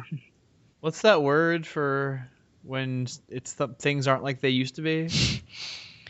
Um, and let's see. My brother, there is no one like you. You have also changed more than even you know, I suspect. Um, to which I June so- replies, I would find that hard to believe. I feel like there's a like I'm sad about when he says, you know, I was really rather enjoying my time here before you two began looking for me. I know, right? Man, you guys had to fuck it right up. It's like I was on vacation, but now, now I have to go back to work. Um, he also says to Delirium, I trust that when your next change comes, it proves easy on you. yeah, which is alarming Yeah? to her, clearly. Yeah. Um, so let's see. He said, There's nothing I can give save this, my brother, my advice. Remember what I did. Remember that I left. Remember how hard it was for me to leave and that it was not your fault. And uh, he claims that he never blamed himself. And Destruction's like, No. And then just moves right along.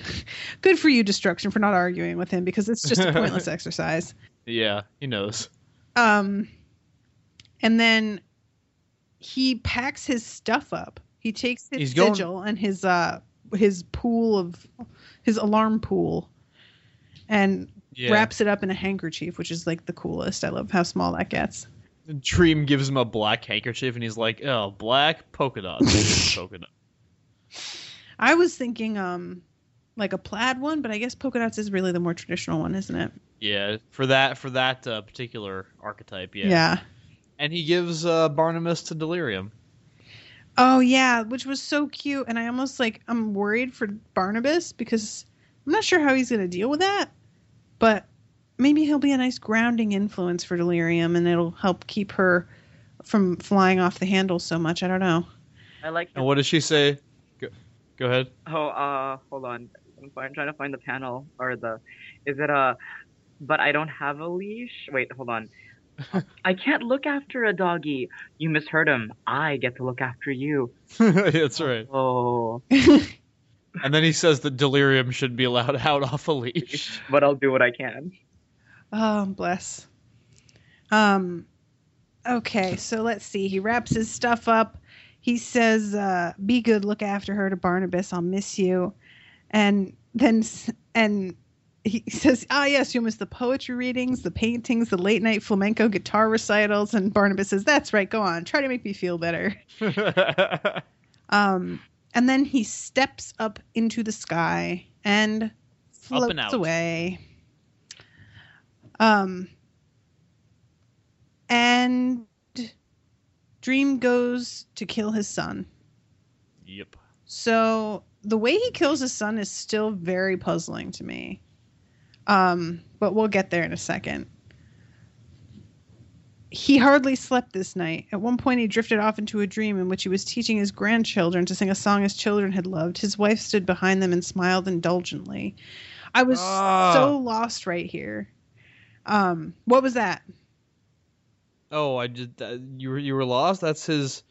He drifted off into a, a dream in which his wife hadn't died instantly, and they had kids, and they had kids, and he grow old with them, and it just my feelings take them away. Aw. Heartbreaking. I thought that this was Oh, you thought that this was um what's her name, Calliope? No. Oh, okay. You know what? I thought. Nope. I'm lying. I got you. I got Right? this. Not. I didn't think that. Um. On the first reading, right now, I got this confused with the dream that he like hijacks to tell the guy, "Hey, you're not. You don't Oh, need to take thought was- care of his head anymore." was Oh. Yeah, that's later on. No, it worked. This is Orpheus's dream. Yeah. Right. Right. Oh my gosh, so Um. Cold Somebody tears on his sawing face. wood? Sorry, I was scratching my foot. well, no, I missed. really? Yeah. well, I wasn't reaching down to scratch it because then my mouth wouldn't be by the mic, so I was rubbing my foot on the the leg of the which I did not realize was that loud all the way up to my microphone, but apparently it is. It literally sounded like you just randomly decided to saw a piece of wood in half for no reason. My bad. Sorry. Um, and yeah, she wants to go in and say goodbye. At first, uh, Morpheus doesn't want to let her, but she points out, like, I went to his wedding. Come on. And she just dances in and goes, um, well, I just came to say, and now I'm going away again now. okay. Um, and at this point, Morpheus comes in, uh, says, "Yeah, we found him. He was most, much the same, but we don't always accomplish what we set out to do." And uh, mother came to me last year. She said she had been imprisoned and that you freed her. You have changed since the old days. I doubt it. Fuck Fucking you. stop. Ugh. wow. Um, so he says that he's scared to die, that he has been wanting to die for a long time, and yet now that it's time, he's afraid. And um, Morpheus picks him up, kisses him on the head, and then what? Shoves his fist through his eyes? Well, like his eyes look pulls fine the next picture. So Yeah, when he pulls his hand away, there's no like hole. Mm-hmm. So I feel like maybe he did like a shadow cat kind of deal. His face through and just murdered your brain. Yeah, like you know. There's blood on his hands though, so you know what it made me think? I was just like some Hannibal Lecter level type, you know, shoved his hand down the throat or something. I That's don't know. like at first I thought like did he shove his hand somewhere but it's clearly in the profile through the eyes. So it's I think he. I think it was yeah. just like yeah, he like just merged through and he reached in through his skin and like crushed his brain in his fist, like you do. duh, what's the big deal Yeah. guys? Let's not focus on this. Um and yeah, I, I like that these this whole like section is mostly like black and white or very pale pastels except for the blood. And when he goes I got- outside, he's dripping blood and they uh, little flowers spring up everywhere a drop falls, Yeah. which is just gorgeous. I gotta say, I could do without the like panel with the ankh like prominently. Like, okay, we get it, Right. y- really, the the symbol for death, like taking up a quarter of the page. Come on. I don't mind it. I mean, I get what you're saying. But it did feel a little Mortal Kombat fatality scene. yeah, exactly. Um, and yeah, he comes outside dripping blood from his hands, and uh, I it was what he wanted. His life and death were always his own. Um, and he said if he had listened, but he did not listen. He died long ago when the Sisters of the Frenzy tore his body to shreds and threw his head into the Hebrus. Um, Why are both his hands covered in blood? I don't know. Like, it really, the whole blood thing really just doesn't make any sense in a lot of ways. But Hmm. I'm all right with it. I mean, Yeah, the I- body has a lot of blood in it, but not the head. The only thing left of Orpheus after all this time is just one head. There's just one some- head left. God. It could be symbolic. Yeah, there's blood on your hands. Yeah. Um, and then despair pops up Naturally. and is like, Dream is despairing. right? And is like, so how's our brother? Is he good? Did he say anything about me? He spoke of you fondly, sister. Oh, good. And I love that Delirium's like, he shaved his beard off, and she's like, but I liked the beard. That's just the kind of conversation that you have about people you haven't seen in a long time. Yeah. That's right. And I like how the despair, because so the blood keeps on dripping and starts making more flowers everywhere around Dream. Despair's kind of just like, ew. Yeah. Ew. flowers. Um, so Dream says that he's going to go, and uh, Delirium thanks him, and he disappears. And then Despair is talking to Delirium and says, like, maybe I should have gone with you. And she's like, you said so when I asked. You said so. I think I'm gonna go home now. like, oh snap. So she gathers up Barnabas into her arms, and then she fades away. Come on, doggy. Aw. We're going to my place. It's very interesting. You'll like it, unless maybe you don't. Um, and despair's hanging around. Soon, soon the priests of Orpheus will wake. Will come up here, here to see their charge. For thousands of years, for hundreds of generations, they have tended him, guarded him, hidden him. Soon they will wake and see him. Oh, she's just waiting for them to be all sad. Yep. And she's carrying her blood flowers, um, and brings one Picks to Desire. yep. and desire is is thinking about the fact that while she he despised his dream in many ways that they can't feel help but feel sorry for him Well, I I love this because Desire has just gotten everything it wanted. Mhm. Like, because he, Yup. he's or uh, it's talked about making Dream spill family blood before, and whatever that would do. Mhm. And uh, you know that's presumably a big part of its plans to destroy him because that was the whole deal with Rose too, right? Mhm. Make make Dream kill a family member. Um, and but now that it's happened completely independently of Desire's plans, it's just like it's uh, not yeah, satisfying it's gonna suck for the guy, man. Yeah, and Despair is like, so you're happy? No, I'm scared. And then they hold hands. Oh, So am I. That was really interesting and amazing, actually, because I do like this these small moments where where Desire isn't being a prissy asshat. seems to really only happen with Despair. yeah Well, you know, twinsies, right?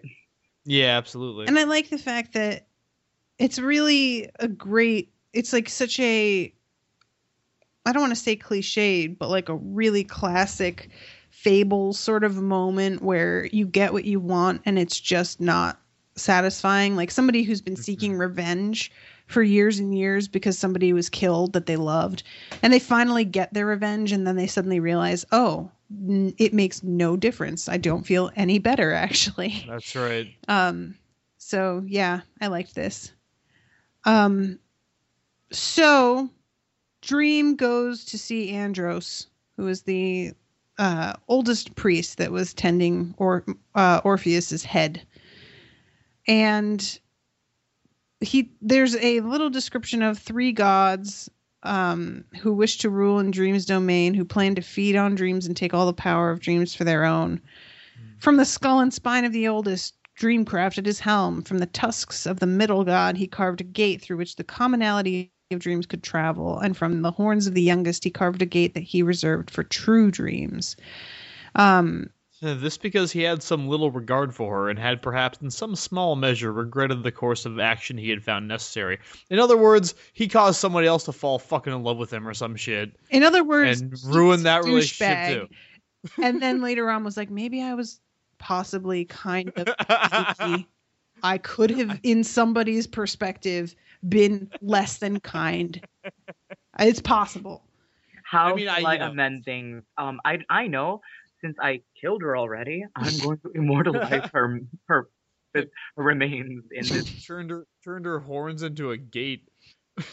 Um, so it shows him like floating over Andros's head and telling him like, you know, you guys can stay on the island if you want, but the head is gone and it's not your responsibility anymore. I'm the one who created your priesthood, and it's now at an end. And um, so Bury you can do whatever you wish. And yeah, bury the head, but don't leave a marker. And then he goes home, and the doors are like, "Is that you?" And he's like, Well, that's a weird question. Don't you know me by now, basically? And the guy's like, uh, sorry, it was just and he's like, Don't trouble yourself. And then he says, You guys have been such great employees. Do you know how much I appreciate all of your hard work? Here's a bonus. Take the rest of the day off. They're like, what the fuck is going on here? He goes through the door and the two of them talk to each other. Is he all right?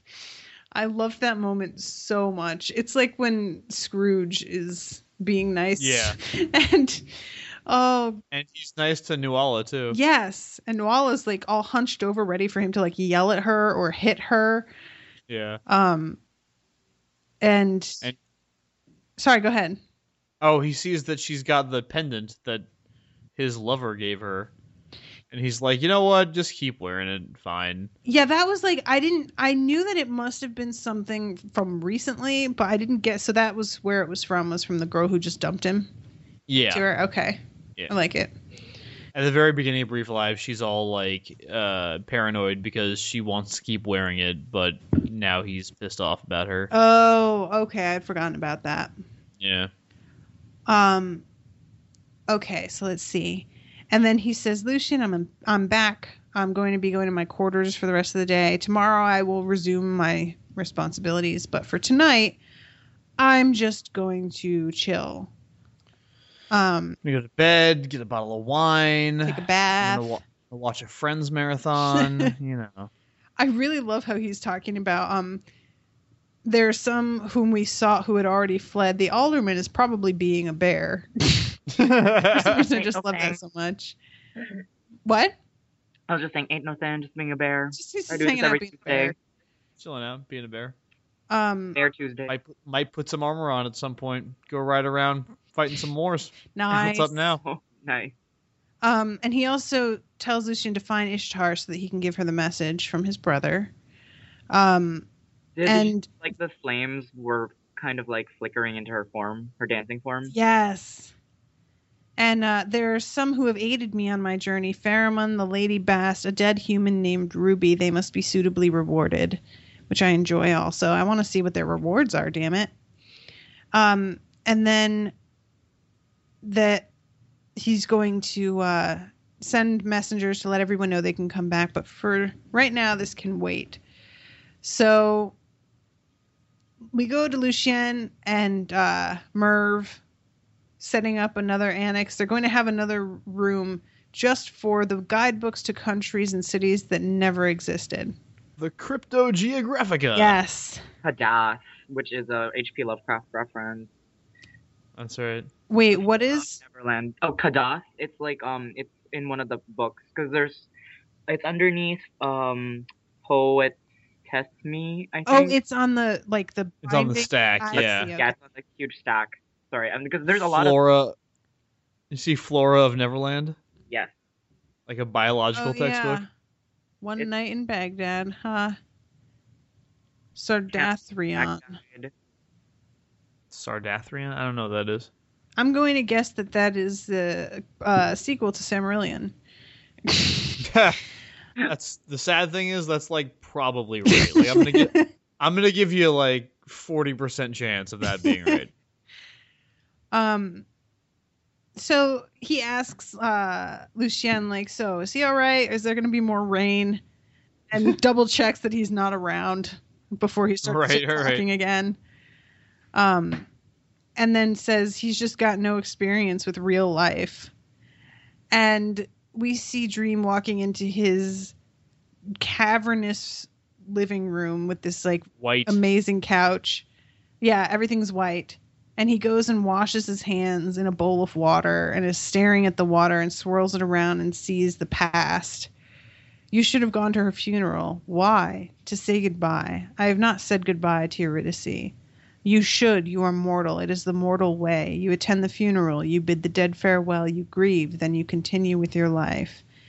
And at times the fact of her absence will hit you like a blow to the chest and you will weep, but this will happen less and less as time goes on. She is dead. You are alive. So live. And then we see him say, So live. And he sits down in this, instead of on his giant dramatic sofa, which I was surprised by, into a very modest little armchair off to the side and just seems super, super sad. And I'm assuming is crying. I'm pretty sure. It's sad. I mean, we see him. It looks like that time when he's saying "So live," he's already crying. Mm-hmm. Aww. He's, he's, he's mourning himself. It's his son. He just killed his son for God's sake. It's really, I really wish that people had. There's no real way to explain it to somebody, but I wish I had had more warning about how annoying grief is because it's just so unpredictable. Like, having lost my dad and my grandmother, and then the very next year getting divorced from Brendan, I have had a lot more loss in my life recently than I have ever had. And there are so many times when I expected to be very upset by something. Like I was going to go somewhere where I was going to see people or see some place that reminded me of somebody or somebody gave me a gift that used to be theirs. Something that I expected that I would get emotional over. And I just didn't. And I felt like, am I a shitty person? Do I just not care? like, I thought I cared. What the fuck is the matter with me? And then something later, somebody would just say something like a phrase that my dad had used to say. Or I would hear somebody laugh and it was just like Brendan's laugh. And it was like I couldn't breathe. All of a sudden, it's just out of nowhere, like he says, like a blow to the chest, like you're doubled over almost a panic attack sort of reaction because you're so bewildered. Where the fuck is this coming from? And I wish that people talked about that more because it makes you feel like you're crazy. You're like, it's been ages. I've I went to my dad's funeral and I didn't even cry. The whole funeral, I didn't cry, not one time. I was mm. laughing actually because I was cracking a bunch of jokes because my dad would have hated that funeral so much and so I just couldn't help but like kind of make jokes about it because it, that's how I cope with things is I make jokes. And so I just, you know, at times I felt like, well, I didn't cry at my dad's funeral, so I guess I'm just not going to grieve that much. But I did. It was just in totally different and unexpected ways. And uh yeah, that's just something that I saw like a- an illustration on Tumblr where somebody's like what we think grief is and they have like a diagonal line like going slowly uphill and then they're like how grief actually is and it's a twisted twirly line going in every direction that makes no sense and I was like yes because it really doesn't. And there are still times where I'm mostly fine and then something will happen and I'll just like lose it you know?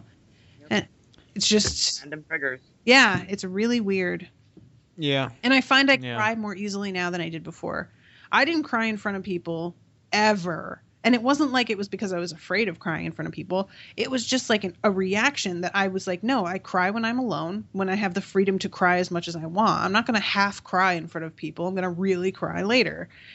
And now at work, I have to deal with all of these elderly people who have just lost their wives and husbands or children and they come in with these like blank faces looking bewildered.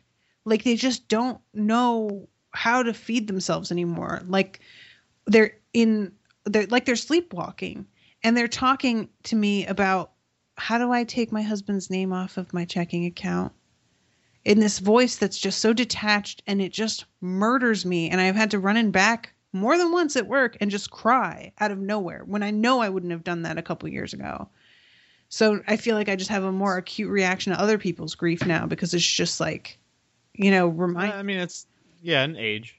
there's that too but i Yeah, I mean, mean- age it, having had your own loss is part of aging you know That's that's what I'm saying. Is that experience is one of the reasons that I think it's easier for for older folks to go there is because they've had that loss. Um, Archbishop Desmond Tutu says that he cries easily, but it's okay because he laughs easily too. Mm. So Ugh. There was one, my particular favorite that I'll never forget was this lady who she had just lost her husband and she she was saying, you know, well, I'm gonna have to get his name taken off my account, but she was much less like flipped out, it seemed, than some people were. And I was like, Oh, I'm so sorry for your loss. And she said, Well, it's all right. We were together for about 30 years and we had a wonderful time. And she just said it and she was like so sincere. And so Hmm. it was such a happy but so sad moment. And i just like whoa i completely lost it. I barely held it together for the rest of that transaction before i ran him back and i repeated it to the other girls who were working in the back line and they all started crying too. And i was like i'm sorry guys. I had to spread the pain I heard something similar from someone recently whose wife of 20 years had left him. Ugh. and he was trying to cope with that. And he was like but you know what? It was a great 20 years. Mhm. it was really awesome. I never thought it was going to end but looking back at it now it was pretty great. I, that's all you can do i guess you know? Yeah. Um anyway, anyway so then we get like this gone in little a total de- depressing direction for this. Yeah well i mean it's super guess- depressing yeah it's true And I feel like It's this is the first book. time we've really seen him grieve in like real ways. This oh you know? absolutely Um Never, i don't think we've ever seen him grieve period yeah, I mean we've seen him do what he thinks is grieving. right Tenuous. and it's always it's, it's he's never had to do this ever. Mm-hmm. So It's yeah, not- I think it's not even that Merv was actually much more right on than he even Yeah. knows. yeah Um So we briefly revisit some of our supporting cast throughout Brief Lives, which I kind of love. yeah, Mary Canby, who is Yeah. the woman that uh Delirium was with at the beginning. Yeah, industrial accident in my foot. Oh, this is super sad. Um, and she is in a churchyard that her son was buried in. Um, and she is drinking and throwing the bottles at tombstones and crying. And then Chloe Russell, who uh, her cat was replaced with a Persian kitten. I don't remember Chloe. Who is this? She was Airplane on the girl. airplane. Oh, oh, yeah. That Sometimes in my dreams, I remember how to fly. Yes. And her mother's boyfriend's BMW ran over her stray cat and he bought her a Persian kitten and seemed surprised that Chloe was not delighted. Oh my god. This is such a throwaway little bit, just like end of Chloe Russell's story, but that exact setup is such a prominent thing in the ocean at the end of the lane. Is The- that another the- one of these books or It's another one of Gaiman's books. Oh, okay. Uh, I, as I recall, Owen and I disagree on its quality, but uh, we disagree on the quality of a lot of things. except for But- me?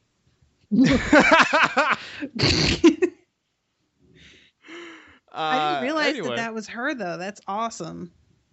Yeah, I yeah. didn't put that together at all.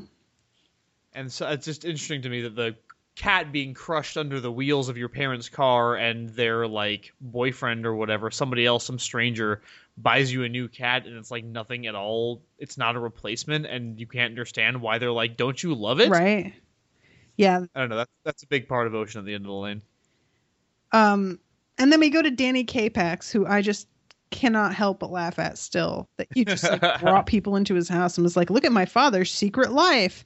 I would be so paranoid that my dad was some sort of like criminal that everything we owned would be repossessed if somebody found out about what he had done and I would never be tell- showing people that stuff. He was very trusting that whatever his dad had been doing didn't bleed over into his daily life. Don't Um, you think Dream might have had something to do with that though? Maybe, but we didn't see evidence of that. So Yeah. I don't really feel like that's true. Maybe not. Um and he keeps a couple of the uh passports for himself, which I think is That's right. very smart. Totally should do that. Yeah. Absolutely. And then we see Tom Oh, no. who still thinks he's being covered by insects, and it's the saddest thing I've ever seen. I really, He's in an asylum. I want Delirium to go back and fix him, please. A horrible fate. Or I don't know something. Somebody from the dreaming is probably gonna show up and be like, "There, it's Eve." I hope it's Eve that shows up. Someone comforting at least. Oh God. It's his own fault. He pulled her over for driving like a crazy person. Yeah. Yeah, he really shouldn't have been doing his job. The Yeah, fuck, dude. definitely. And then Tiffany, and she is on a talk show about how her uh, the palace of sin was destroyed, so, kind of like Sodom and Gomorrah interjects the show's host, and of the angel who appeared to her and gave her an Armani jacket to cover her nakedness and told her that she was saved. I love that so much. And I really enjoy the next scene of uh, Desire floating inside the eyeball. yeah, That's Um, right. Who would be darkly amused to hear itself described as an angel. Desire's thoughts are private. It holds a small red flower very tightly. Aw. Desire has the feels. That's desire is the field. Desire, desire is the field. Um, and then Andros and his uh sons and are they all his sons or are they all? I think Son and son and son-in-law. they are. I thought it was grandson and son-in-law. Oh, okay, yeah. Oh yeah, grandfather says. Um and they're burying Orpheus's head. And uh and then he says some there's perhaps a spirit will move into the cherry tree and in the spring the new blossoms will be his. And in summer the cherries will taste of true poetry and song. And when andros tastes them he will feel young again. No andros knows he will not live to see the tree blossom again. It is going to be a beautiful day. Ugh break my fucking heart why don't you? The end. the end. Go cry in a corner. Yep. love neil gaiman Hope you enjoyed my story. Uh, by enjoyed, I mean wanted to tear out your hair over. right um yeah man that is some that is hard i hate I love- i like i loved it but it is super sad at the end Brief Lives is so good. It was one of my. It's probably one of my favorites, if not my favorite, out of the later editions, like later storylines as we get closer to the series. hmm Yeah. Yeah. I think it's. I enjoy it more than Doll's House and Game of You personally, and the the Preludes and Nocturnes as well. yeah i think that so far this is my favorite i think out of all of them I just have I got I got a thing for Season of Mist, so um it's the the devil and the key to hell. I just I have a thing for that annoying try to enjoy the moment but not too much. Like that has been something that I've struggled with having been like brought up with a very Christian father and a very not Christian mother that they both had such different ideas on how you should behave. And one of them was follow the rules and the other one was rules? What does that even mean? The universe is random and blah blah blah. Like just the two ideas and they each have their weird merits in these certain ways but they don't neither of them is really the answer. And you kind of you have to find pick your way between them without going straying too far to one side or the other. And it's really tricky and i don't always know what the best answer is. And i like the fact that that's like really addressed here and that destruction is not just because it's funny when we first met when we first go to hell and meet satan i was disappointed because hell was just so much what i expected like somebody would think hell would look like that mm-hmm. I was like, oh, really? Well, I guess hell's just gonna be hell and people are getting tortured. Okay, I guess. Then later on, we find out that it isn't as it looks at all. That they aren't torturing these people. These people are asking for it. That Satan doesn't want this job. That this is just a real bummer for everybody involved. But on the surface, it looked like, well, this is just the most like cliched version of hell. I guess that's what we're gonna go with. But Right. New Hell, though, New Hell is Canyon Ranch. right. That's right. Let's New not Hell forget is New Jesus Hell. Camp. You But walk then- in, you are greeted by two beautiful angels that will soon escort you to your torture chamber. but with destruction, I expected because Hell had been so like on the nose, I thought destruction would be that way too. And when you first meet him and he's huge and very warrior like, I was like, well, I guess he is. But then he's like super jolly and doesn't want his job. So I really enjoyed that destruction because that's something that I really get frustrated by is people in general like throughout history and everything have been so afraid of things ending. And it's something that I get really annoyed by with like apocalypse movies or like even Buffy and stuff when they're like, oh, somebody's going to bring around the end of the world. And sometimes I'm like, yeah, so let it end then. and that was something that I loved about spoilers for Halloween movie Cabin in the Woods. But Yes. sometimes things should end and they just need to and that's fine and it doesn't not hurt just because it's necessary doesn't mean it's like easy but i feel like all of these stories and things like we're fighting against destruction the whole time and destruction's not always a bad thing. And it really like can piss me off when we take that attitude. And i was so happy that destruction is much more how i see destruction in general as a character and much more philosophical about the whole thing. I i love i loved it. So this like was way into my wheelhouse. I completely agree with your perspective, and I just have to say that Cabin in the Woods is probably the greatest horror movie ever made. it really is like honestly it's so fucking good and that's if you actually haven't seen Cabin in the Woods, guys, I want to watch it again just talking about it. I think it's still on Netflix. I'm not sure. I do know that Avengers 2 will be on Netflix on the subject of Joss Whedon. is it Yup. really going to be on oh wow Yeah, okay It's going to be next uh, Tuesday. In not that i haven't seen it six times already but So, you know, you know, saying that I was already joking with some of my friends when I saw the news. I was like, man, Marvel is really cashing in on that Netflix and chill phenomenon. Oh yeah. Well, we're gonna get, we're getting back into Marvel TV season here in a couple of weeks. This dun, is- So, dun. yeah. Jessica Jones, I believe, comes out in December, right in time for um, Daredevil to come out in February next year. So Well, and Shield is back at the end of this month, and then halfway through that is going to be Agent Carter again, and then they're still doing the Mockingbird Hunter thing. So Yep. anyway, But yeah, we digress. But uh, this was a good. we digress. Um. All right. Well, announcements are brief. No new patrons. Sad face. No new Bandcamp subscribers. Sad face again. Um, if you're interested in subscribing, please check out patreon.com backslash unspoiled. You get early access to all of the episodes one day early.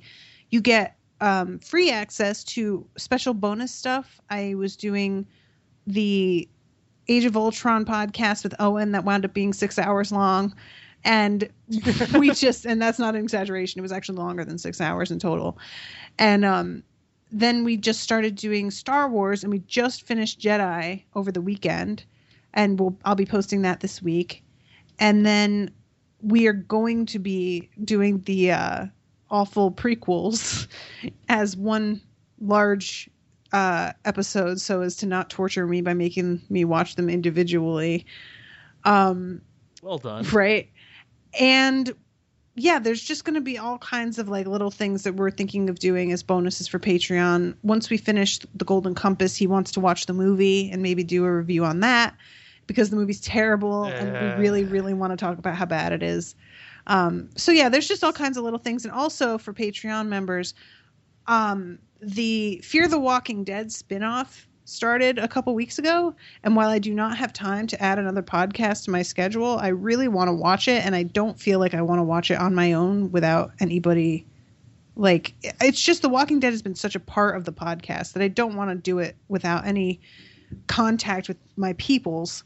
So, what I plan on doing is watching it and then just doing a really short bit video and uh, sharing my thoughts on the episode and my impressions and everything. And um, and yeah, that's about it. And uh, I feel like there's oh, and one last thing that um, this is actually open to everybody. I don't know if y'all have heard of the app Periscope. but it is a video streaming app that you can use from your phone. It can only film one person at a time, like you can't connect phones or anything like that. And people can write in and watch you at the same time, and you can like see their questions pop up. And I was live on Periscope last week watching this episode of Hannibal that was so bananas. Oh my god, it was so good. It was so fucking good, you guys. And Is it safe to watch that show now that it's officially over? I don't. Why was it not safe before? That's it was. I'm just that's usually my mo. It was it was beautiful. It was it. um, Will Graham and Hannibal Lecter are the greatest love story of the 20th century. I've I've seen your Facebook post to that It's- it's effect. not it's a- made me interested. It's not even me. Tumblr agrees. Tumblr right. Hannibal Lecter. ordains. I'm just saying. Hum, Hannibal Lecter and Will Graham have have apparently subverted the love for Lo- uh, for Tom Hiddleston that Tumblr used to have, and uh, Benedict Cumberbatch. Wow. Uh, that show is just so and i it was a purely accidental that i picked the episode that i did to watch live while people were watching with me but it was so insane and i kept flipping out and being like what is going on i was worried when i started watching it live what if i don't have many reactions what if this is really boring for people to like be in on with me I was very, very quickly disabused of that fear because it was like insane. So this week I'm going to do it again. Um, I'm going to start watching it at 6:30 on Thursday Central Standard Time on Periscope. I believe on Periscope I'm at Unspoiled Show, or I think you can find me like via my Twitter handle. Um, and yeah, you can just like come on. It's basically me like filming my face in reaction while I watch Hannibal, and you can hear the show, but you can't see it. You can watch along on your own, or you can just watch me flip out because that is inevitably what will happen because that show is so fucking good and it always takes me by surprise even though I can usually be pretty good at picking out what's going to happen. That show I never know. So that is uh that is another thing that is happening. So I just want to let everybody know about that. And that is it. So what do you guys want to plug? Miles. Uh, so I've been doing this other podcast. It's called Smash Fiction. Some of you may have already heard me talk about it, but I'm going to talk about it again because it's awesome, and you should all go check it out on iTunes or just on Libsyn uh, if you don't like using iTunes for whatever reason. We're also, I believe, we're on Stitcher. We might not be on Stitcher yet, but we're getting there. We're getting there, guys. Uh, our most recent episode was Batman versus Doctor Doom. Yes. So if you've ever wondered, and I know you have, who would win in a fight between Batman and Doctor Doom, check out the Smash Fiction podcast. It's tons of fun. It's really funny. It's debate style uh, argument over really unimportant things. So check that out. I'm also uh, on towerofthehand.com if you want to uh, indulge in any Game of Thrones related nerddom. And uh, occasionally write pieces for Yes Magazine, yesmagazine.org. yay Yay! Oh, I have a wrestling podcast too, but yeah. all right then Um, hey guys, I am a contributing writer to ProjectFandom.com. I've currently just reviewed uh, Marco Polo and the Daredevil series on Netflix, which is great. The Daredevil series. Um, every so now and good so far. yeah, it I love it. Also, I'm always been a huge fan of Matt Murdock. I I prefer him over Batman because making someone like Batman just one of their superpowers being super rich just takes away from the drama. I like that. You know, Nelson and Murdock is always like struggling to pay the light bill. The best superheroes are always poor. This is just Peter Parker. Yeah. Um. Anyways, uh, I'm also going to be reviewing the Muppets show on ABC this fall for Project Fandom, as well as the Fox Lucifer uh, show that's based off of you know um Mike Carey's Lucifer Run, which is off a spin-off of uh, the Sandman series that we were reading. So that's pretty cool. Um, I will say I'm excited for the Muppets and Lucifer, and also because you know, come on, Miss Piggy, do your thing. nice Can we see a crossover like for those two shows, I like Lucifer love and Miss Piggy? I would love for Miss Piggy to walk into the piano bar that Lucifer is managing and be like, "So, I need to get my ex back." Yay I'd, I'd watch that show. Um, all right, cool. Well, I think that is it. And everybody also, I want to give y'all a heads up that um, Miles is recording this and he's going to be sending it to me to edit. I apologize ahead of time if things are weird, if the sound is like off, or if anything just seems like out of normal because I'm working with some materials that I'm not used to. So Yeah, we've never had to do this before, so Yeah, this is not gonna be a entirely little sure how it's going to turn out. So I hope y'all can bear with me on that. Hopefully, I'll get this whole ridiculous garage band thing figured out. And if not, then I guess I'll just kill myself. So, you know, whatever. That's great. That's- That's great. You do that. All right. well, thank you guys so much for listening, and we will see you next week with a new episode. Bye.